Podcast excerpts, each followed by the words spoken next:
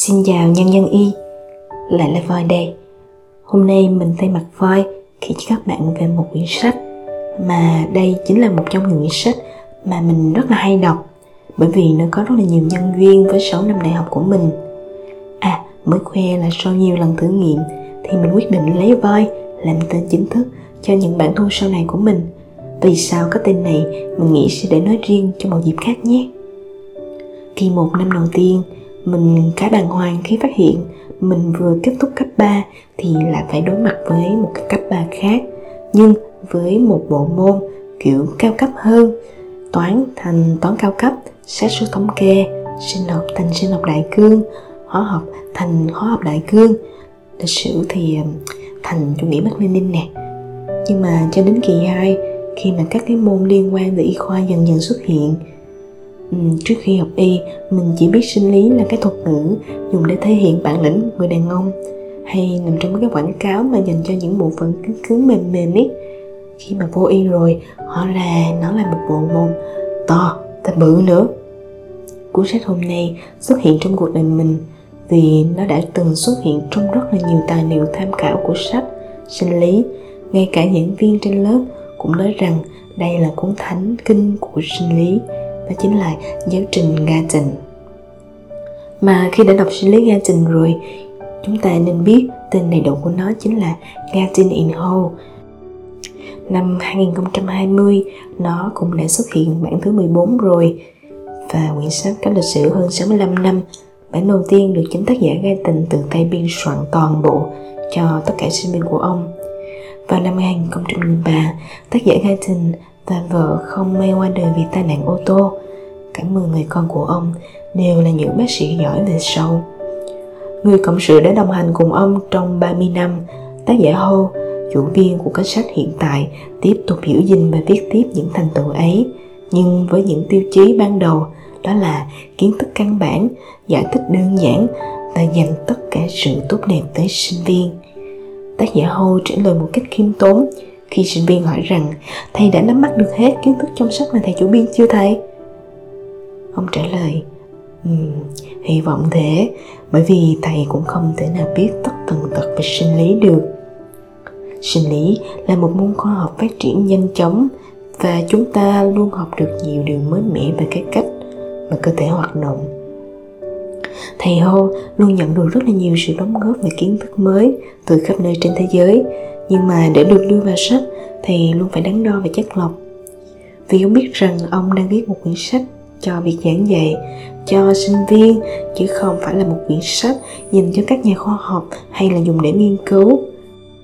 Ông cũng thu thập những cái ý kiến phản hồi từ sinh viên và bác sĩ để kiến thức trong cuốn sách ngày càng trở nên hữu ích hơn ngoài ra, ông là một người yêu thích thể thao, đặc biệt là bộ môn chèo thuyền nan đó cũng là niềm cảm hứng để ông viết tiếp chương sinh lý học thể thao, chương cuối cùng nằm trong quyển sách. Quả là một người thầy rất là tâm lý luôn. Nếu để nói cuốn sách này có dễ đọc hay không, thì say no nha. Mình đã sớm được giảng viên đưa cho lời cảnh báo rằng đây là một cuốn sách rất khó đọc. Nhưng với một giảng viên khác. Hiện tại thì giảng viên đó đã lui về trong cháu và trồng lan rồi.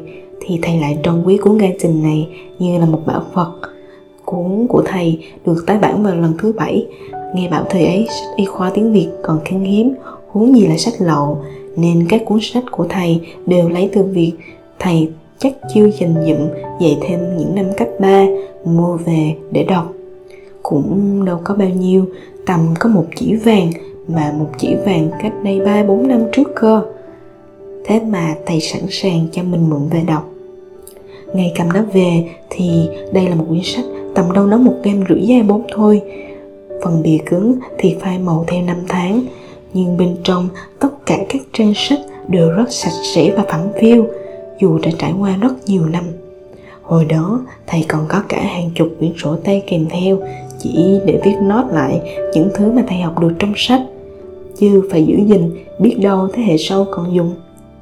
Thầy cũng thích bản cũ hơn, vì à, bản cũ còn nhiều điều chưa rõ ràng nên đối viết của tác giả kèm theo những giả thuyết và lập luận đi theo, khiến cho việc luyện tập tư duy logic được cải thiện hơn thay vì chỉ biết đọc kiến thức trơn một cách đơn thuần. Thầy bảo là hồi đó thầy làm gì có google như mấy đứa, còn bây giờ thì quá là tiện lợi luôn rồi đó. Nghĩ lại thấy hồi xưa mình đọc quyển đó cũng chắc chơi đồ cổ quá ha. Về phần mình thì à, cứ mỗi kỳ hai hàng năm mình lại cần đến quyển sách này. Nhà trường có các cái cuộc thi thường niên tài liệu toàn bộ nằm trong cuốn sách. Ừ, tại sao mà mình năm nào cũng đi thi thì à, chắc là do may mắn thôi nha. Ừ, cuộc thi là một động lực lớn giúp mình nhồi nhét được cuốn sách này vào đầu. Vì sinh lý bình thường trên lớp chỉ cần à, thi vào năm thứ hai đại học thôi nè. Nếu mà học ở tài liệu trong trường hay là tham khảo những quyển sách của những trường y khoa lớn ở Việt Nam thì việc qua môn chưa bao giờ là chuyện khó cả. Đâu cần tới sách ngoại văn nhiều. Hơn nữa, đây gần như là cuốn ngoại văn đầu tiên mình tiếp cận. Nên tiếng Anh chuyên ngành của mình thật sự rất là khó luôn. Nhiều vô kể, không tưởng tượng được. Và mỗi ngày đầu mình đọc được tầm nửa trang nhưng mà giống như uống bia vậy đó, ban đầu cũng nhấp được nửa ly, sau này lên đô he tới khi ra trường, mình mới biết là đề thi sau đại học cũng có môn sinh lý. Thế là cái việc học về ôn sinh lý mỗi năm như vậy lại trở thành một điều rất là thuận lợi. Và đây cũng chính là một cái bí quyết mình muốn chia sẻ. Chúng ta nên ôn đi, ôn lại hàng năm. Và điều này thật sự là một điều cần thiết nhé à thêm một tips nữa, khi mà học cái quyển sinh lý này, đó là mình học theo cái từ khóa. Ví dụ, khi mà tìm hiểu về hormone insulin, mình sẽ đọc tất cả các đoạn trong sách về insulin. Lúc đó thì việc nhớ tiếng anh chuyên ngành cũng cải thiện hơn một xíu. Và sau này thì à, cuốn sách gần như được việt hóa bởi rất nhiều hội nhóm. Nếu mà các bạn ham học hỏi mình hy vọng những bản dịch thực sự không quá khó tìm.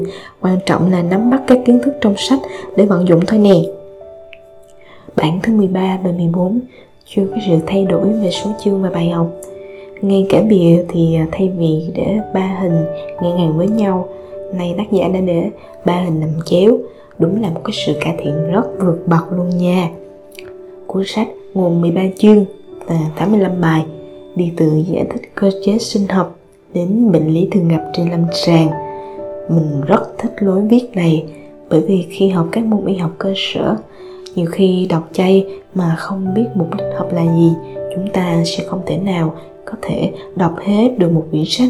Nhưng may mắn với những cuốn sách như thế này, dù nó hơi dài dòng một tí, nhưng nó lại mang lại cảm giác kiến thức đó sẽ phục vụ cho việc chữa bệnh sau này. Đến khi học sang bệnh học, đọc lại sinh lý, mình ngộ ra chúng rất liên quan với nhau. Ví dụ như là chương điều hòa dịch cơ thể, tác giả còn thêm luôn các phần rối loạn nước và điện giải này hoặc là các loại dịch truyền trên lâm sàng, rất là tiện, đúng không? Ngoài sách giáo khoa thì còn có thêm một cái cuốn bài tập để các bạn tự nhớ lại kiến thức học được trong sách, giống như là mình đi làm bài tập về nhà vậy đó. Việc học tập và lâm sàng của nhân dân y khiến các bạn cảm thấy gần như là không còn thời gian để thở. Tác giả Hâu có chia sẻ cho mình ba kinh nghiệm của ông. Thứ nhất là để thành công trong mọi lĩnh vực thì bạn cần tìm những thứ bạn yêu thích nó. Rồi làm trong hoan hỷ, khi yêu thích nó rồi thì nó không còn là công việc nữa. Mà khi không còn là công việc nữa thì bạn cũng chẳng còn thứ gì để thúc đẩy bạn phải đi làm mỗi ngày. Bạn sẽ tự động muốn đi tới trường, tới bệnh viện sớm, mà có khi còn không muốn về luôn ấy. Đoạn này mình nhờ chị Google dịch một xíu cho nên giọng nó hơi sững trân xíu nha nếu mà các bạn thấy điều thứ nhất khó khăn thì hãy đến nghe với điều thứ hai. Đó là không ngừng học hỏi và suy nghĩ về những lĩnh vực mà mình quan tâm dù có là đi về nhà hay là đi đâu đi nữa. Bởi vì rất là nhiều ý tưởng nó sẽ đến lúc mà chúng ta không có làm việc. Um, nghe xong điều thứ hai thì à, chắc không ít người cảm thấy mệt mỏi hơn đúng không nè? Vậy thì mình xin truyền đạt cái kinh nghiệm cuối cùng của tác giả hô đó chính là luôn tâm niệm một câu thần chú chúng ta là người may mắn, mình là người may mắn. Như vậy, khi mà bạn có một cái thái độ tích cực, bạn sẽ đối mặt với mọi thứ một cách dễ dàng hơn. Bởi vì nhiều khi trong cuộc sống, chúng ta sẽ vô tình gặp phải những cái trái đắng. Trái đắng nha, chứ không phải là trái cấm đâu. Bạn có thể sẽ cảm thấy rất là tồi tệ, nhưng mà với cái thái độ tích cực, bạn sẽ tìm thấy cái vị ngọt ẩn đằng sau. Người cảm thấy may mắn là người sẽ gặp may mắn dù là may mắn trong ngoặc kép hay không, thì đến lúc nào đó nó cũng sẽ đến ngõ cửa, ôm chầm lấy bạn. Mà với thái độ tích cực, bạn sẽ nhận được rất nhiều thứ đằng sau sự may mắn đó. Audio đến đây cũng đã rất là dài rồi. Hy vọng những chia sẻ của mình, phần nào đó sẽ là nguồn cơn, thổi bùng cái ngọn lửa đang tàn tàn của nhân dân y. Đang cảm thấy chán nản, đang cảm thấy khó khăn để các bạn có thể tiếp tục chinh phục những kiến thức mới và xây dựng nền tảng vững chắc từ cái cuốn sinh lý Ganton này nhé. Nếu các bạn có thêm uh, nhiều chia sẻ hay là những cái điều thú vị về quyển sách hãy để lại bình luận bên dưới hoặc là gửi mail cho voi. Thân ái và hẹn gặp lại!